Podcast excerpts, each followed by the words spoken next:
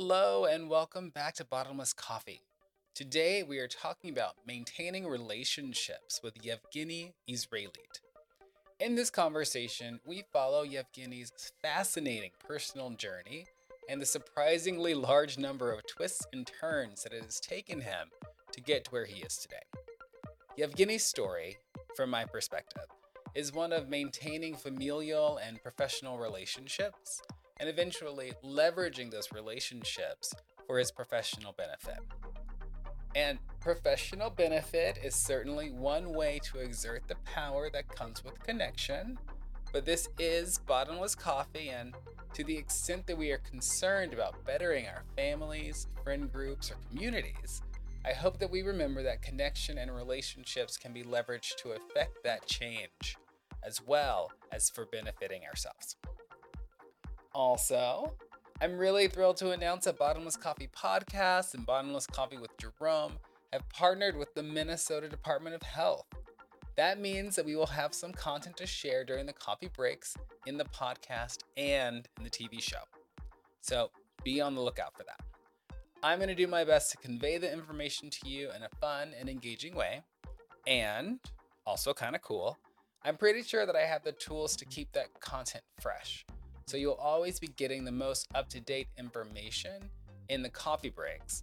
Whether you decide to listen to this episode 100 times or just move forward to the next one, you'll always be getting the most up to date info in those coffee breaks.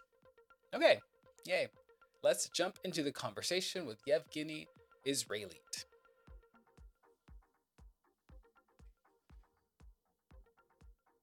Everybody. Welcome back to Bottomless Coffee. Uh, it has been, uh, what, a couple of months now. So, in case you've forgotten, I am Jerome. I am your host. And what we do here is have really fantastic conversations about things that you know, you're interested in, that I'm interested in, but that ultimately leave you feeling inspired and empowered to make your community and the world just that much better. Today, we're going to be talking about connections um, within the world of professional development in particular. And one reason why I'm really fascinated by this topic is because I have traditionally been a loner. I'm like, I can get this done on my own, no problem. Give me a task, I'll make a list, and I'll get it done. Um, and as I have progressed through my career and through my activism, I have learned that you get so much more accomplished when you work with other people. And if you want people to work with you, uh, you're gonna need to be connected with them in an authentic way. Uh, so now our guest today, Yevgeny, has uh, a gift for, for creating and maintaining and cultivating uh, these connections. And I'm really excited to have this conversation with him. Now, he was referred to us by Ron Hunter, um, who is the brother of Ray Hunter. And so I feel obligated to share that this is uh, uh, another bit of hashtag Hunter excellence uh, coming through on the podcast. But for now, uh, welcome, Yevgeny. How's it going? Good. Thanks so much for having me. I'm really excited. oh, it's a real you. pleasure. It's a real pleasure. Um, you know, we had that pre-call maybe two months ago, and um, I was yeah. fascinated by your story. Um, both like the kind of the twists and turns in your professional career, but then also your personal story of how it all came to be and how it all shook out. So, why don't we dive in now and tell me, you know, how did you get here? Absolutely. Well, right now I'm sitting in Boulder, Colorado, so I have to end up here. Yeah. But I started in uh, St. Petersburg, Russia. So I was born uh, in Russia and spent eight years there, and then moved to New York City as a Jewish mm. refugee. So this is kind of an immigrant story where you know I moved from from Russia to the Bronx in New York and spent my formative years growing up there. And uh, there was definitely there's twists and turns professionally and personally, and so you know, the Bronx was a good place to grow up. And I guess one of the really transformative pieces that happened to me that kind of helped me get to where I am is I was you know, sponsored to go to this amazing private school in New York called the Ethical Culture Fieldston School. And that kind of started giving me the sense mm-hmm. of connection because people, you know, from the beginning in America seemed to care about me a little bit and help push me in a position where, you know, there could be a strong community to support my progression. Oh, so that's kind of the yeah of, uh, the very tip, the very tip of how um, you got here. I do want to read your uh, professional introduction because I think that gives people a little bit of sure. context. Uh, we understand that you have a refugee slash immigrant story and that you leverage your connections in a really great way. But let's um, read off their professional introduction and see the results of all those connections. Um, okay. If, if, Evgeny Izraelit a recent transplant to Boulder, Colorado, where he lives with his spouse and two kids. Evgeny works at growing at a growing biotech startup called OnCure Therapeutics as a senior research investigator, where he's helping discover cancer therapies. Previously, he's worked at Genentech, Genentech, and Novartis. Mm-hmm. Yeah, taking in drug discovery for cancer and infectious viruses in a bigger company setting. This was after an exciting stint as the first hire at Viewpoint Therapeutics, a San Francisco startup developing eye drops for cataracts. Evgeny's in tra- training includes a PhD in chemical biology from Cornell University and a postdoc at Brown University. Now that's a lot, and it's lengthy because you've been going to so many places and doing so many things. Yeah, that's part of my twists and turns. So I started, you know, as a young kid in the Bronx, and I ended up as a professional scientist, jumping around the East Coast, the West Coast, and now kind of the Intermountain West. Um, and I think it's also really interesting to note that uh, there are things missing from that professional biography because those are the things that you have done, yeah. um, and that you, uh, I guess, list as major accomplishments or major employers, but it doesn't list uh, potential employers that you kind of turn down um, ahead of time. so tell us a little bit about that. You know, so you mean from so the other train? Yeah. So this is kind of going back to your time in New York, um, and then as you you went through school, and then you made another decision. Absolutely. Absolutely. So you know, life is about making changes sometimes. And so, you know, I had my great education. I was, you know, got into a small liberal arts college in upstate New York, tried a bunch of different things, studied history, English, did even, you know, took took art, but then I fell in love in science. And so I kind of became a biochemistry major and just started loving science, but I didn't know what to do with it. So I kind of thought, well, I love science. I want to make people's lives better. So medical school seems like an ambitious but good goal. And so I spent a couple of years working at different at a nonprofit and then a doctor's office, and I was able to pull off just barely, but I got in to medical school. And so, and once I got in, I thought this is a great path for me. So I went to the University of Buffalo and I started. And pretty much right away, when I got to medical school, I realized it wasn't for me. It just did not feel right. I wasn't, I didn't feel good in the patient room. I didn't feel good studying in the way I had to study. I just didn't feel like myself, yeah. in all honesty. It just didn't, it so didn't feel right. And so that's when I started kind of, you know, talk about authenticity. You know, I didn't have a big network then. I was just trying to make my way. But I had this, you know, important moment in my life. So I started talking to anybody I could to give me hmm. some advice. And I would tell them, hey, I'm thinking about doing this major thing. I know we just met. You're a professor at this university. Or you're a friend of a friend or you're a parent of somebody I met along yeah. the way.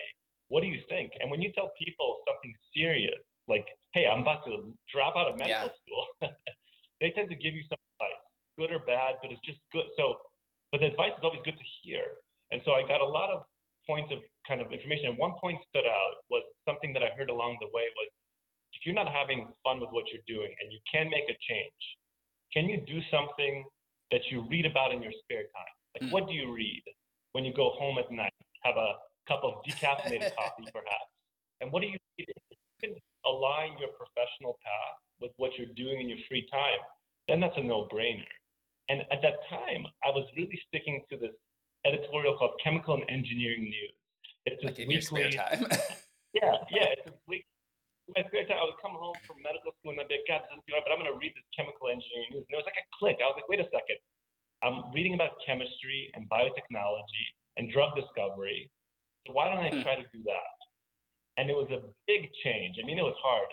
So when I told my grandma, I mean, me going to medical school was my grandma who moved with our, basically drove, our, moved our family to America. But I told her that yeah. I was leaving medical school. I mean, one of the hardest conversations I've had and she was well it has to be because i think um, part of the story the american dream that you know we export out to other countries as a culture is that you come to america you can be anything especially if it's a doctor lawyer engineer or something that's going to provide um, financial stability for you and the and the family.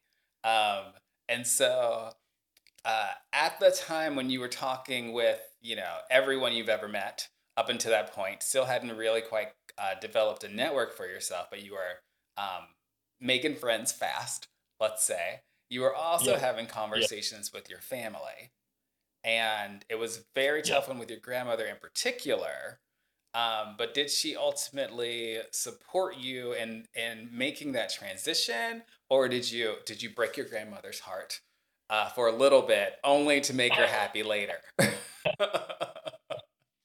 you know, Joe, you got it. The second path. You know, I definitely, I really felt it was tough. I mean, it was hard, and she was she was upset, and it did feel like I broke her heart a little bit because she was so set on this story that she believed should you know happen to me. But you know, as grandmas do, I want her back. I mean, I never right, really right. lost. She always was rooting for. She was always rooting for me. But I think when she saw, when you know, then I applied to graduate school, and I wasn't sure how that was going to turn out. But I was able to, you know, I got into Cornell and I started this uh, chemical biology PhD program where I was studying small molecules and aging in a worm, C. elegans, a model organism, and I brought so much. It, it brought me so much enjoyment that I couldn't help but share it. So, but I shared it with my grandmother, and I would come back and tell her what I was doing. At one point, she said, "You made a right oh, choice." Good. It took her a little bit, think the kind of joy I was receiving from the work resonated with her. She could see that. Good. And then she was like, okay, you know, you made this choice and you went forward. And that's the other piece of advice. In addition to doing what you, you know, if you can match your personal time, you know, what you read and your professional goals, that's great. Another piece of advice that I got that resonated was, was somebody said, there's always choices. You can always change your choice, but once you started, you got to do it. Yeah. You got to move forward for a little bit at least. You got to move forward. And I maybe I maybe I added a little. Bit. I think they said you just got to go. But I kind of to myself, I, said, I got to try it. You know, I got to do it. So for medical school was four months, and I was like, sure. that's enough. Yeah. but when I got to graduate school, I was like, I'm all in. Let me give this my full attention because I made this big change, and now let's see what I get out of this. And it worked out because I really, I really enjoyed it. But then that wasn't the end of my yep. changing. You know, there's a lot of my story continues to have kind of you know turns. So I can yeah, can please give us the skinny. What happened next?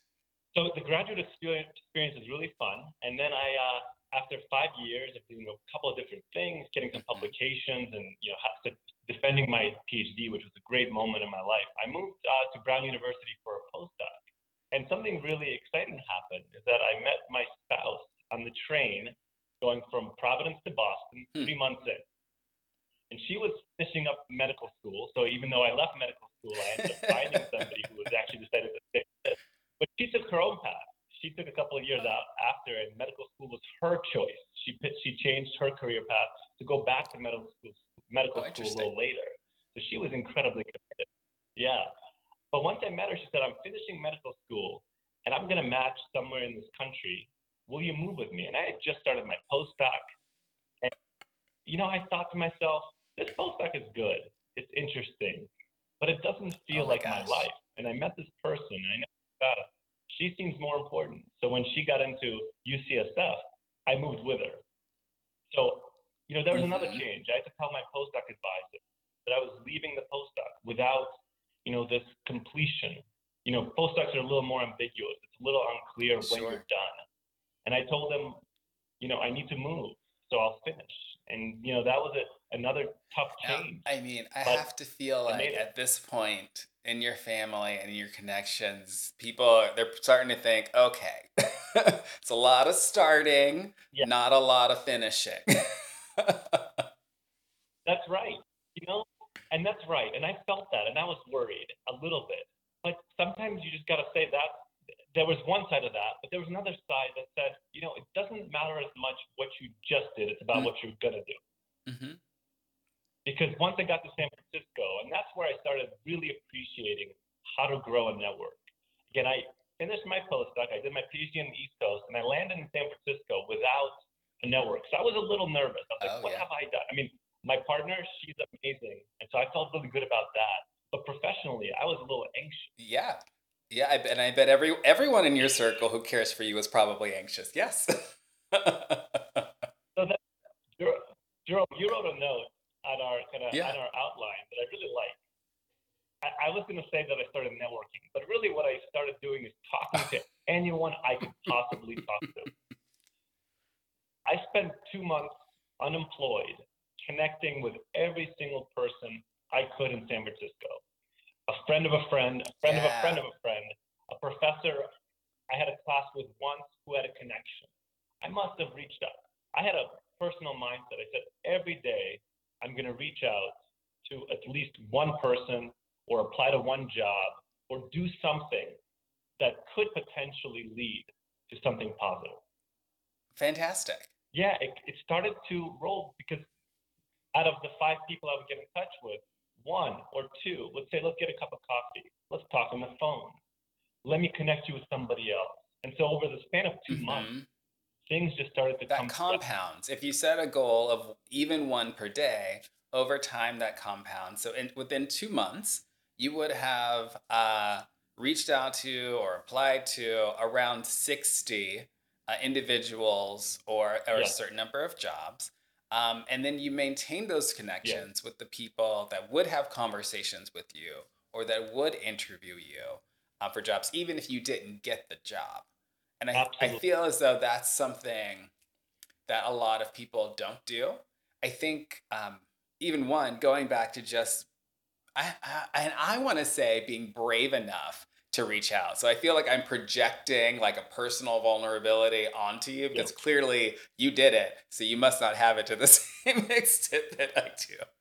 and that's something that I was thinking about is that you know it's important to have you know and that's where you know definitely privilege and I acknowledge my privilege of feeling you know this confidence that I can reach out but also I looking back on it so many people did not get Mhm. to me I got rejected from so many jobs there was an interview I still remember driving and finding out that I did not get this one position that I was really I mean I was unemployed in Oh, San yeah. Francisco starting to get again a little nervous and so there was a lot of rejection.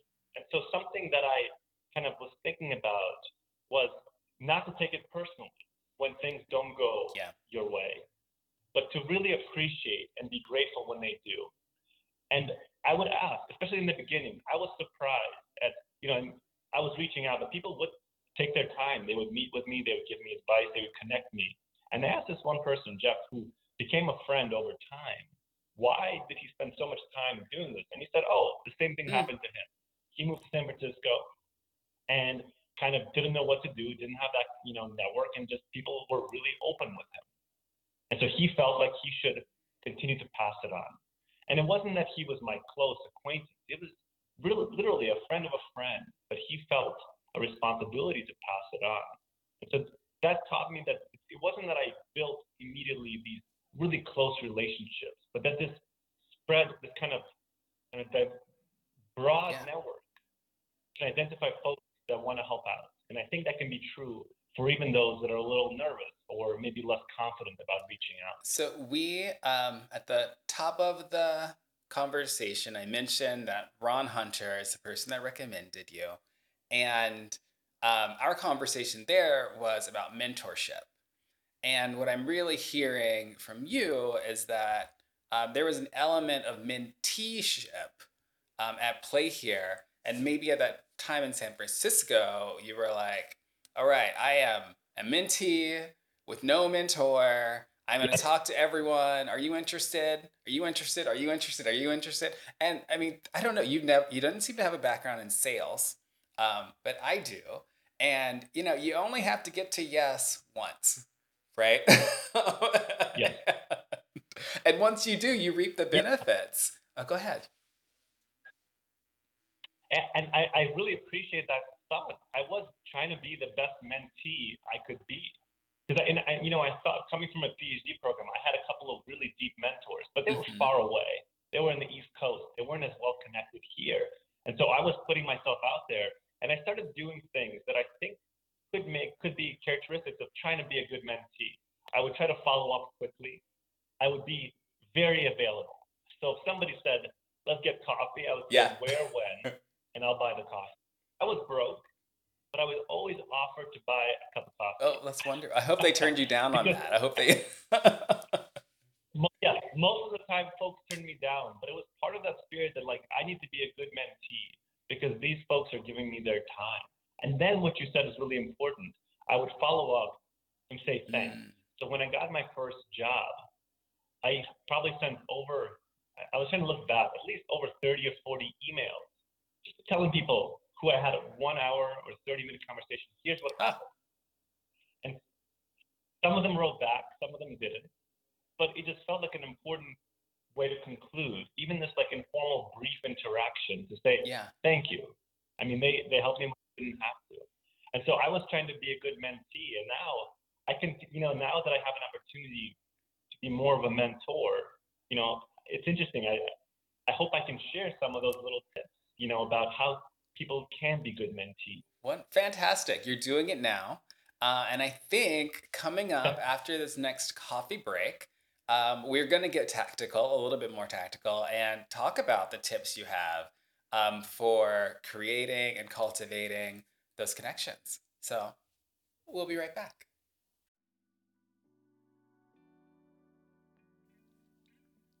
Okay, everybody, Welcome to our first coffee break. Today we are going to share some messaging that's brought to you through the Minnesota Department of Health. Okay. So, the first thing that we're going to talk about, and probably the only thing we'll talk about in this break, is that Minnesota Governor Tim Walz has launched the next phase of the Kids Deserve a Shot vaccine incentives program. Okay, incentives. So, that's exciting uh, now encouraging Minnesota families to get their children 5 through 11 years old fully vaccinated against COVID 19. Getting as many eligible Minnesotans vaccinated as possible is critical to helping curb the spread of COVID 19 and keep Minnesota families safe. Vaccines help keep kids safe from severe illness and hospitalization. Right now, three months into eligibility, only 25% of Minnesotans 5 to 11 years old are fully vaccinated. Okay, that does seem low. Uh, oh, the lowest vaccination rate of all eligible age groups. As Omicron surges across the nation and sets record breaking new case counts, the Walz Flanagan administration, um, that is the governor and lieutenant governor of Minnesota, the Walz Flanagan administration is launching this program to help boost child vaccination rates. Okay, and now we get to the incentives, which is probably the coolest part uh, for a lot of people. So, first off, $200 Visa gift cards. Minnesota families who get their kids 5 to 11 years old fully vaccinated in January and February of 2022 can get a $200 Visa gift card.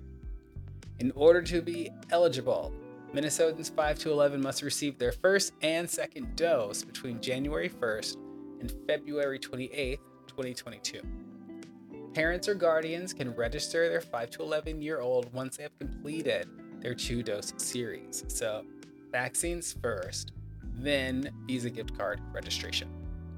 Registration for the $200 Visa gift card will open at 10 a.m. on January 24th, 2022, and close at 11:59 p.m. on February 28th, 2022. Okay, so that's incentive one. Incentive two is a little bit bigger. Uh, later this spring, there will be drawings for five $100,000 Minnesota College Scholarship drawings for all Minnesotans 5 to 11 years old who are fully vaccinated. Wow, $100,000. It's pretty dope. All Minnesotans 5 to 11 years old who completed their first and second doses at any point in time will be eligible to be entered for a chance to win a $100,000 college scholarship. okay, uh, there is a link for more information, but the URL is kind of long. Uh, I will read it out to you, but let me go ahead and tell you that I'm going to post this link to our Facebook. That's facebook.com slash bottomless coffee show. A little bit easier to remember, facebook.com slash bottomless coffee show. But here is the link uh, to the state of Minnesota's uh, website for this. It's mn.gov slash COVID-19 slash vaccine slash vaccine dash rewards slash kids dash deserve dash a dash shot slash. That was that was pretty cool. okay, that'll be our first uh, coffee break. We've got one more this episode, and so uh, I'm excited to find out what the next little bit of information from the Minnesota Department of Health will be. See you soon.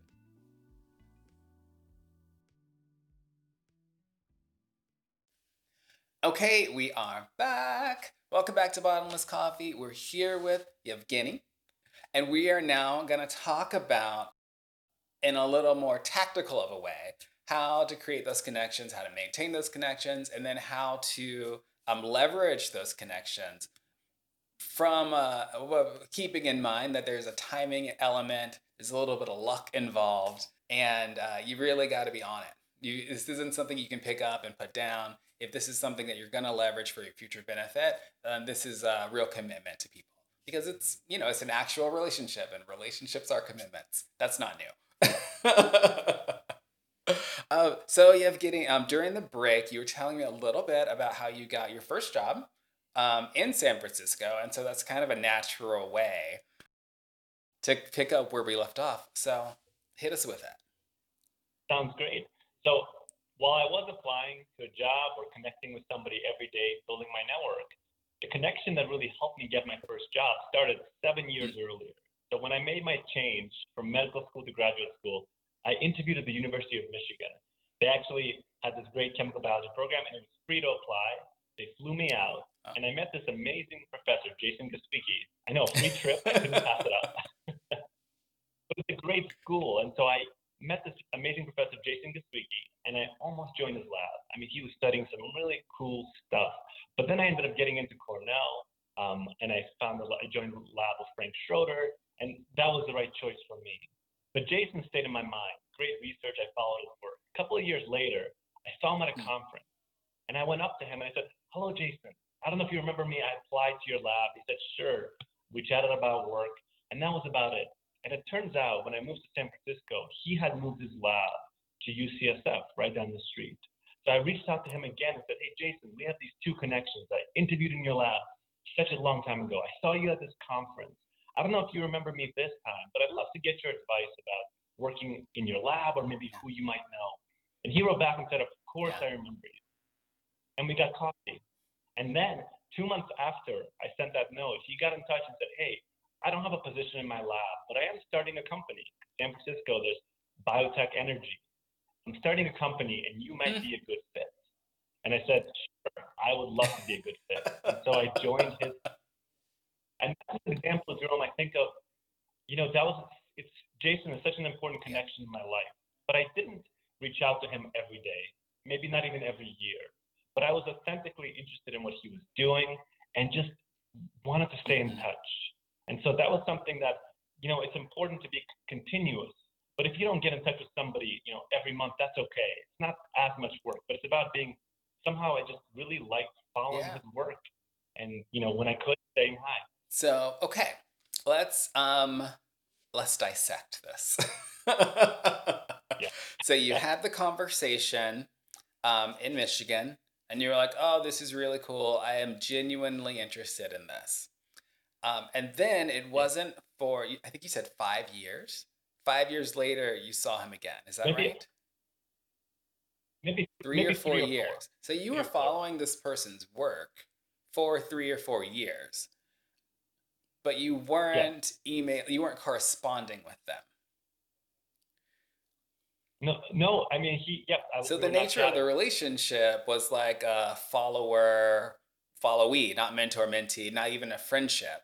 You know, as it's it's almost if you- you're like, hey, I follow you on Instagram. You post a lot of cool sciencey articles or what have you. we Yeah, met and we met in real life once. exactly. Absolutely. and then you had the conversation um, at the conference and but even then you weren't like hey you know now let's take this relationship to the next level and become pen pals or what have you it's just like let's just ha- let's just talk let's two human beings and then we'll Yep. both leave right. and one day, you know, I got to know Jason much better when I joined the Oh, yeah. company, and I asked him how he built his relationships because I, you know, I, I kind of reminded him of Mhm. our story, and he says he loves. I think I hit what he liked, which somebody not going beyond just being excited about his work and about him as a Yeah. human being, just yeah saying hello. That resonates with him, and he remembers that. He, you know, I didn't ask for for anything except just a genuine interaction. So That's um, uh, you're really calling to mind a story that is not not related to professional development. Well, okay, okay, maybe I can segue it in. Uh, I was part of an education policy fellowship, and I I actually well, it wasn't coffee that we met up to get at that time, but I met someone uh, at a place, and we we did get a beverage, and we were just talking about interactions that they were having with someone in their lives. And um, during that conversation, I was like, "Well, are you are you sure that you're seeing this person as a complete human being? Because there is a reason why they're behaving the way that they're behaving." Um, and you know, this person was like dumbstruck, like by the idea that they might not have been treating this person like a real human, um, or a full human with their own lived experience. And there is something incredibly powerful when someone um, that you are connecting with realizes that you are seeing their full selves, that you are able to really appreciate that maybe they didn't, you know, have the best morning. Maybe they haven't been having the best year. Maybe they've Yeah. having a fantastic year, but we're all we're all sharing in the same human experience, and it's so easy to lose that for some reason um, that when you do make that authentic connection, um, it's really special, and I think it's really memorable. And maybe that's like the heart of authenticity when it comes to connection. I don't know. yeah, that really resonates. I mean, seeing somebody humanity, and sometimes you know, you it's really hard to see the whole human being from one Mhm. interaction, but connecting on something that both people care about, that seems easier. And we often meet people, and we know we can see what Yeah. they care about. You know, they're showing us, and so if you can synergize with that because it really you know connects with you as well, that becomes that feels authentic to me. Okay. Now, I completely agree with that. And I at the same time, you know, you have to send the emails eventually. You have to Yeah. So there are like different levels Yeah. to the connections that you're maintaining because you have uh, like with Jason, um, you met you met Jason for coffee after you found out that he was in San Francisco. But at the same time, you were again to remind people, you were meeting people like every single day. Yeah. Yeah. Um, and but it, you know, you had to keep doing that to meet the one person that was going to lead you to the Yeah. next phase of your um, professional career. You know, it sounds a little bit like professional yeah, dating. professional speed dating. Yeah. It is, and there is, you know, th- there's definitely a tactical, and uh, you do have to put Yeah. in the work. Yeah, which you did and con- continue to do. So I want to try to move from the beginnings of uh, the creation of this network to now you're a little bit more established um, and you didn't stop, right? You're still out there making connections in your community. um, you're still maintaining the connections that you had before. So, um, what are you doing now that's a little bit different from when you were, you know, talking to every scientist on the street uh, to see if they would give you a job? you know, absolutely. I'm a little, I'm a little busier, a little yeah. less available, but I try to now look at my local network and local environment and still be friendly and connect. And and a tactical measure, you know, that first job that I had, it was in an incubator, and there were a lot of a lot of other hmm. companies there, and so I would be interested in those around me and kind of talk to them. And then if we connected at all, I would have a very tactical plan that maybe now it feels a little more tactical because I can define it better. But I would follow up on LinkedIn. Mm-hmm. You know, I would meet somebody and I would send them a note. And when I would LinkedIn follow up, this is one piece of advice that I'll give to your listeners is don't connect on your phone on LinkedIn as a friend request because that's generic. It says, I'd like to join your network. Go on your computer, log in, and then add a personal oh. note. Even if you had just met that day, say, We just met. It was great to meet you. Let's connect. That's great advice. Look, and I do I catch myself and I'll meet somebody and I'll find them on LinkedIn on my phone and I'll send them that note and then I'll realize it's generic. They may look at this next week in, in, or in two months and just say no. Or they might say yes, and then in three years, you want to reach out. This is a searchable thing. So if I reach out to them, they'll look back on our message and say, oh, I met Yevgeny at this incubator. So that's one piece of advice. Connect, but add a personal touch. Nice. Excellent advice. I have to admit, LinkedIn is probably, um, I, it does not sit at the right place in my priorities list.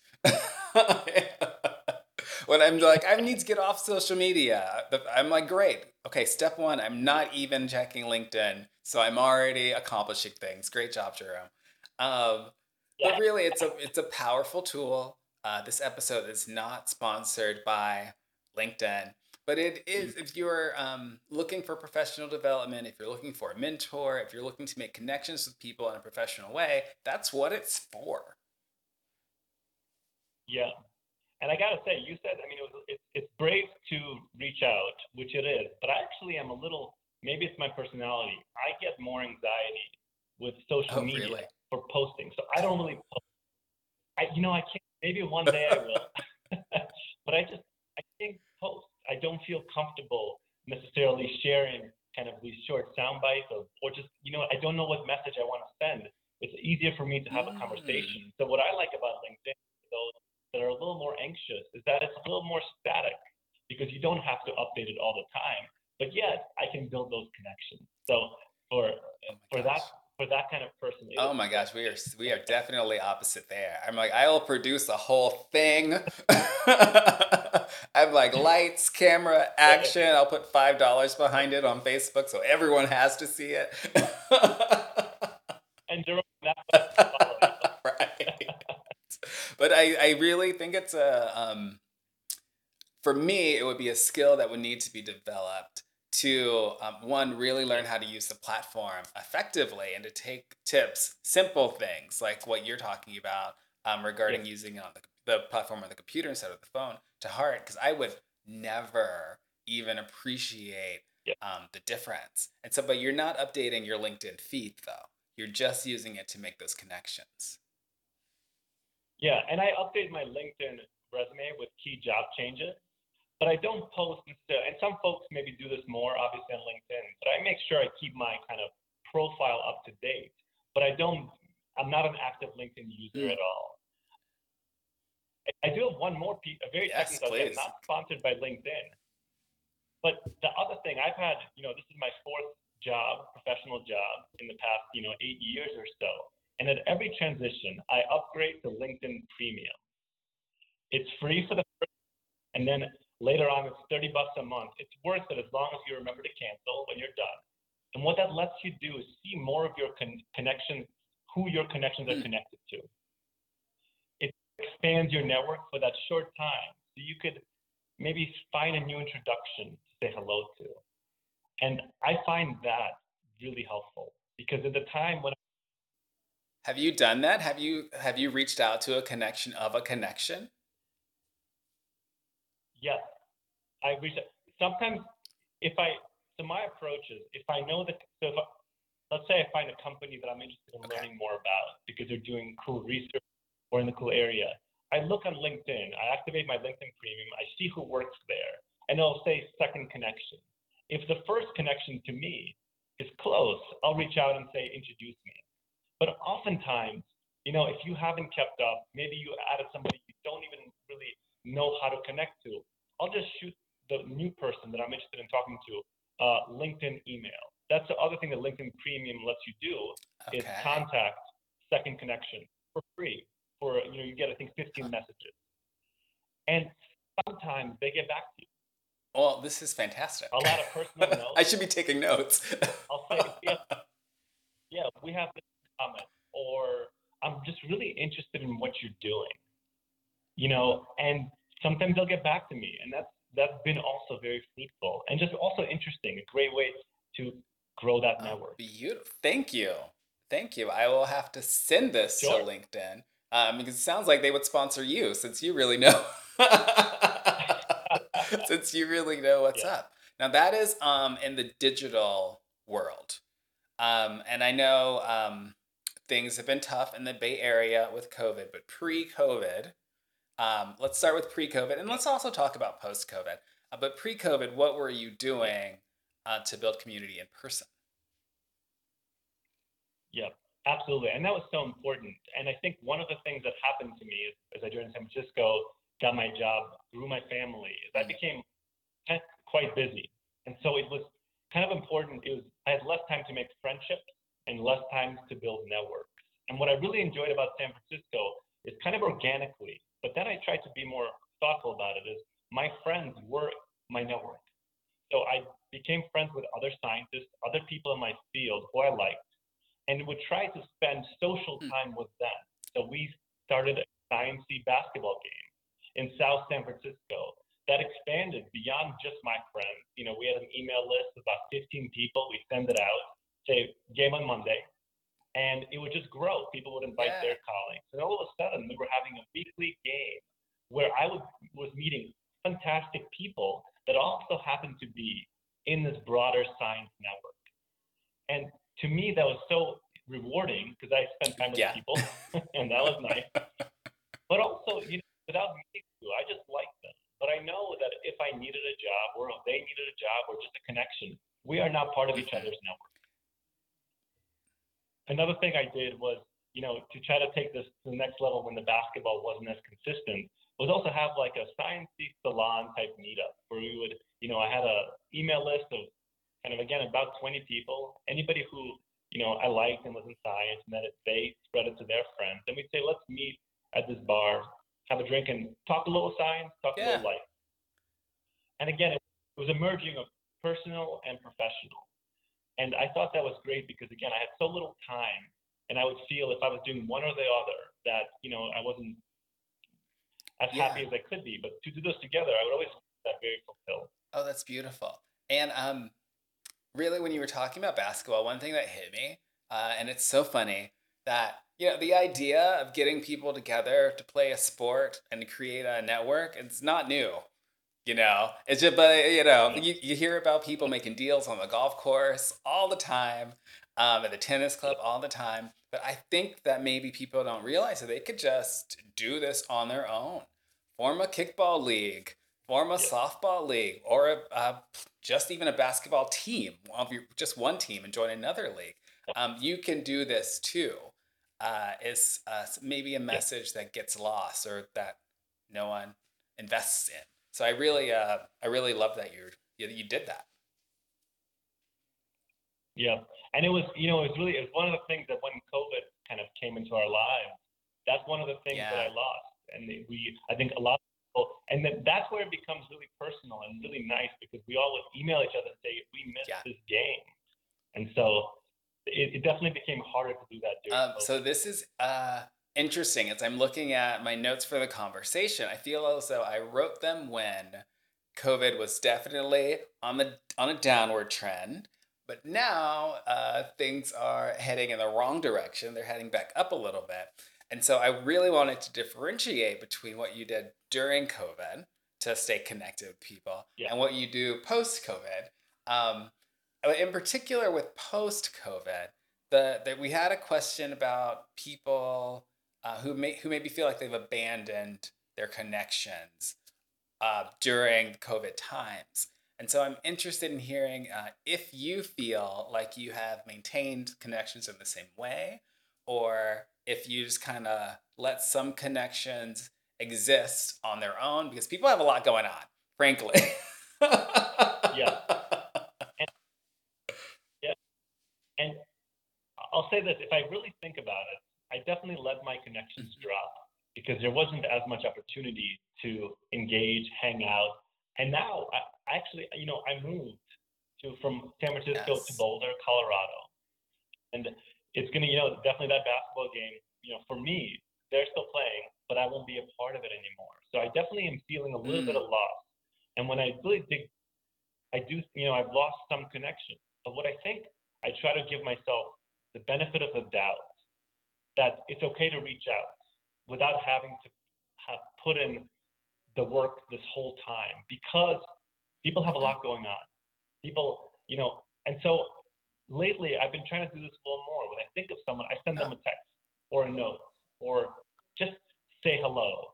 Or, you know, I just reach out and take a chance. Yeah. And if they feel like, you know, so far I haven't gotten a negative response because I think people are more people are more understanding than I think. I, you know, I get a little nervous about it. We haven't talked in a while. Do I really have the credibility or whatever that mm. feeling is to say hello again? I kind of, but I think we all should give ourselves the power to do that.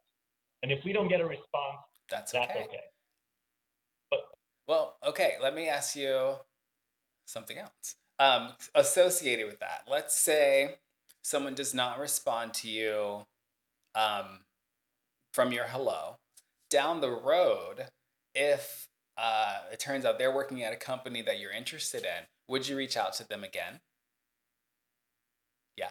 Yeah. I think I probably, I think the answer to, now I'm just being fully honest. I think yeah. the answer is yes.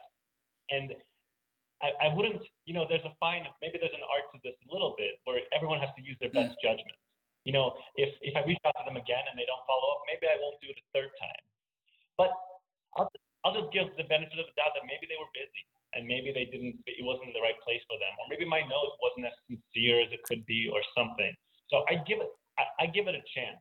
You know, I'd say hello. Um, I think. And I would encourage your listeners to do that too take the benefit. I do too. You should say hello. And I think it's it's interesting. There's um, I don't know. This again could just be my personal experience, but maybe other people will relate. There's like something in my mind that's looking for any reason to not reach out to people who uh, I haven't talked to in a long time. It's like, oh, it's like cringe. Maybe I just won't because they don't know, you know, if I if I don't say hello. Yeah. But I really do feel as though you miss out on valuable opportunities in the future when you don't maintain those connections and that it's not like you lose anything when you do reach out. And if and they don't respond back or what have you, it's like, oh, who cares? and and I want to add one more point that now I'm starting to feel more, especially hmm. post COVID, is that is that I would like it if people reached out to me you know, I won't always respond if I'm super busy or maybe if something comes up, but I'll try. And it feels good to be helpful. Kind of what how this whole story started, where folks were open to chatting with me. I think we all want to be more connected, especially if you're hopefully coming back into an engaged world. So sometimes it's a good opportunity when somebody reaches out and you can help somebody yeah. with something, an introduction or just some guidance or something, or just a conversation that also feels good for the mentor in that conversation or just the acquaintance. So sometimes it's good. You reach out and that other person can get a lot of benefit from that as well. Beautiful. Um, and I think um, it's also important to emphasize that you don't necessarily have to be, you don't need it. You don't have to need anything when you reach out to someone. You don't. Sometimes it's it's a it can be that um, that shared humanity. Hi, I just yeah. thought maybe you'd appreciate someone saying hi. or talking to someone outside of your normal circle. Um, you know, you don't even yeah. have to say I don't want anything. You could just just be there. No. Exactly. And maybe I'll add one more tactical Yeah. thing that I do do that I was thinking about is that I do have this broad network that I try to stay in touch on occasion and you know give it the benefit of the doubt. But there are a few people in my life that have really made a huge difference. That I try to send them if I have a big change in my life, even if we haven't been in touch, I send them an email and say, I'm just saying hello. Here's some things that happened. Here's my new address. Here's some changes. And then I leave it at that. And that feels like a way to, again, be grateful because they were so meaningful in my life that just to give them an update. And so that's something that, you know, if you feel that's part of the humanity piece, if you feel like, I mean, you just want to Yeah. say hello, that's good enough. Yeah, if you want people to know what's going on in your life, and if you think, you know, that adds value to their lives to also know. I agree. I love that. Um, but again, tactically, how many people would you say are on that uh, personal email list? You know, on the personal Yeah. professional list, probably, you know, five Okay. to 10. See, and that's not hard. that- Everyone can get Look- five to ten. yeah, just people that you know have been you know obviously old bosses, Yeah. mentors, some really memorable connections. Just to say hello, and then if I forget somebody, I'm not too hard on myself. I'll send them a note next time. Um, and that is those are individual person to person emails, not BCCs. Yeah, that kind of goes back to my personal kind of. I'm a little anxious about BCCing. I tend to, I, I tend to always just put that email directly. It takes a little longer for me, but again, I have a manageable list. Mhm. I, you know, so that that that feels feels right. And that's um that is direct email, not on LinkedIn, or do you do both? Yes. So for the really personal email, for the kind of life update, that is a direct email. Not a text message. Not a te- you know, not a text message because somehow that feels too much like it requires a response. Oh, true. Like it requires something. An email, an email just feels like the right medium where it can float there, be there when that person is ready to receive it, and if they want to write me a note, it's on their time. Wonderful. Okay. Are any other last minute tactical tips before we take our next coffee break and get into uh, the closing part of our conversation? You know, I, one more thing Yeah. came up, and this is just because I've had four jobs, I've had to leave Oh, three true. jobs. Okay. something that I've done that I actually find has been really helpful is try to tell people directly when I was leaving, instead of sending a mass email, I would send a direct note to you know as many people as I could. I mean that comes with if you interview for a job, you should send a you know I, I sent a direct mm. thank you. When I left that job, I also said you know a direct thank you. And what I found is that that led to some really personal conversations. People would kind of you know, if I could catch them on the video or phone or in person, I would do that. Or I would send them an email and they would write me something back that I feel like was so, would, would be the right way to leave a company to maintain a long term relationship. Yeah. So maybe that's my tactical advice. When you can, keep it Um, personal. that is really good advice uh, because uh, one of the people in this conversation has something of a, a hot-blooded nature when it comes to leaving jobs, and so I, I definitely remember leaving one job by uh, by sending a scorcher of an email. I was like, "Who does he report to? Who does he report to? They're all getting this email." Yeah. um, and that did lead to future conversations, uh, but not in the beneficial way for me. Those conversations were more like, "Oh, what can we as a company do to change so that we so that other people don't have the same similar experience?" So it's very one sided, um, and I would not reach out to those people. Uh, for future opportunities. Like they they would not make my email list you know, but when you're thinking long term, those are bridges that are burned, right?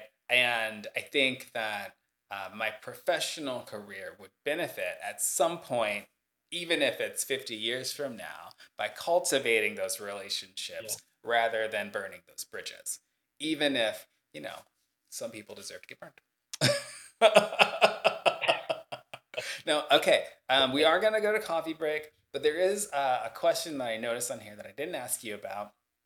which is um, we, we talked about the personal, but you do some work, I think, that um, that scales a little bit more because when I googled you, your your ranking in Google is high. I was like, oh, okay. I, I, you know, everything, and maybe it's your name, right? Maybe you're the only person with your name on the internet. but I wonder if um, you do any work to on your uh, on the way you appear online um, to ensure that you always rank at the top or that your accomplishments are always advertised on a particular way or or how that goes you know i don't do too much except one i have a unique okay. name so that does help actually that may be the key thing but the other thing that i do do is when i do put out i mean I don't do much, but but, but I do have a, a photo a friend took. Yeah. That I like. and so and so I use the same photo, for example, anytime it has to go mm. online. Consistency. It's That's branding. Something, and once and once in a while I will Google myself. It's rare. Maybe I'll do it after this, You're doing good. After this yeah. conversation. yeah. And just to make sure nothing. And so far, it's been so good. But I think there are ways just to make sure, because I understand that now we're in this digital kind of world. But I do want if somebody checks me out that um, you know they see the right stuff. All right, everyone, Google yourselves. Make sure make sure you're looking all yeah. right on there. okay, yeah. let us take yeah. a coffee break. I am unfortunately getting towards the end of my cup, um, and we'll be right back. Hey everyone, welcome to the second coffee break for this episode. Uh, this coffee break will be considerably shorter than the first one. We're just going to briefly discuss where you can get your COVID 19 vaccine and booster. So, if you need a COVID 19 vaccine or booster and live in Minnesota, here are some ways to get your free shot. First off, you can visit the state of Minnesota website at mn.gov slash COVID-19. You can check for appointments at vaccines.gov, where you can search by vaccine type. You can reach directly out to your primary care physician or provider or your local pharmacy to set up an appointment. Or you can walk in or make an appointment at one of the state of Minnesota's community vaccination sites. Now, to find the location of a community vaccination site, you would go once again to the state of Minnesota's website, mn.gov slash COVID 19. Okay, see, I told you this one would be quick. Now let's get back to the conversation.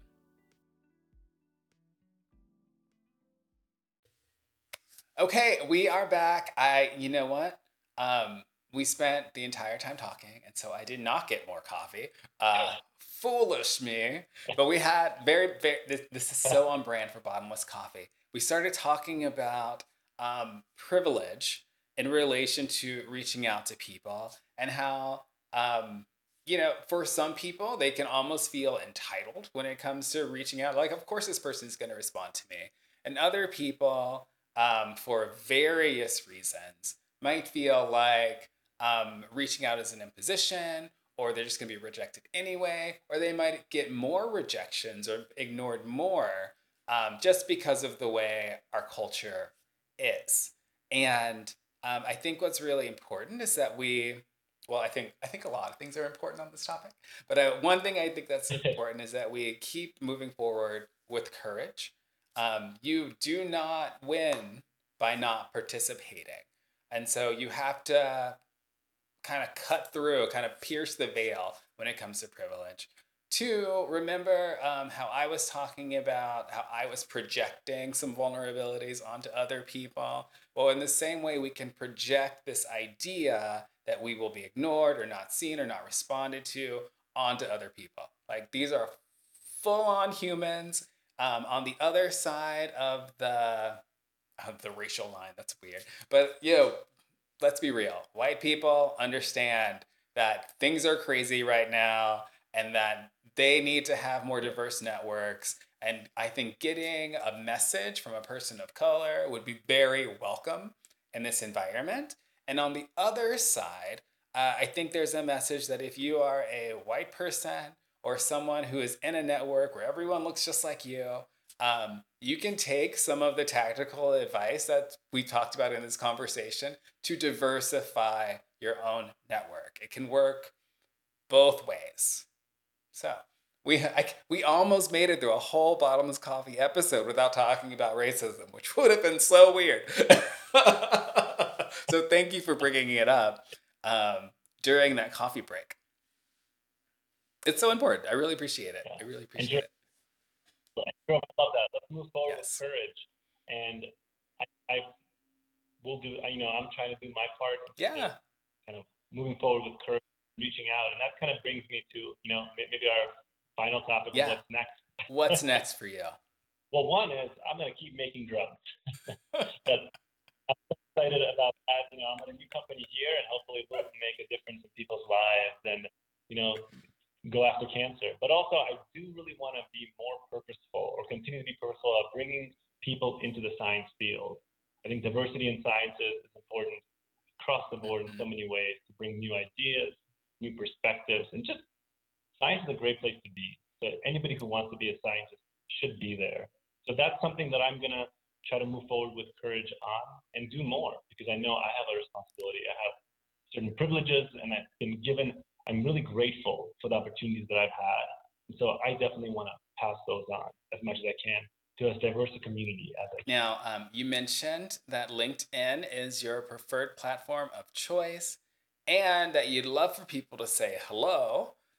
Uh, so, do you happen to know your LinkedIn like profile? Because I don't, I don't know mine either.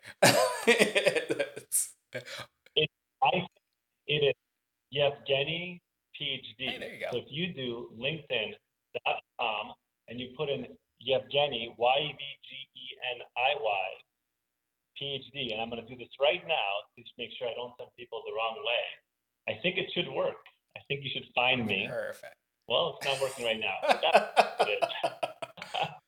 but reach out to me, and you can you can find me by my full name, or I think Yevgeny PhD should work. Oh my God, it's Yevgeny dash PhD.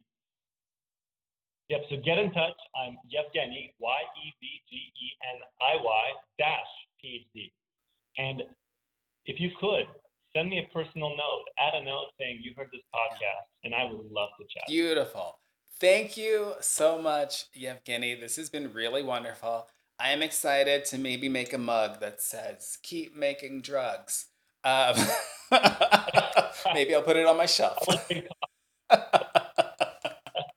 this has been really fantastic. I'm very grateful for this conversation, and I'm excited to stay connected with you for the foreseeable future. Fantastic, Jerome. Thanks so much for having me. Great to Thank chat. Bye bye.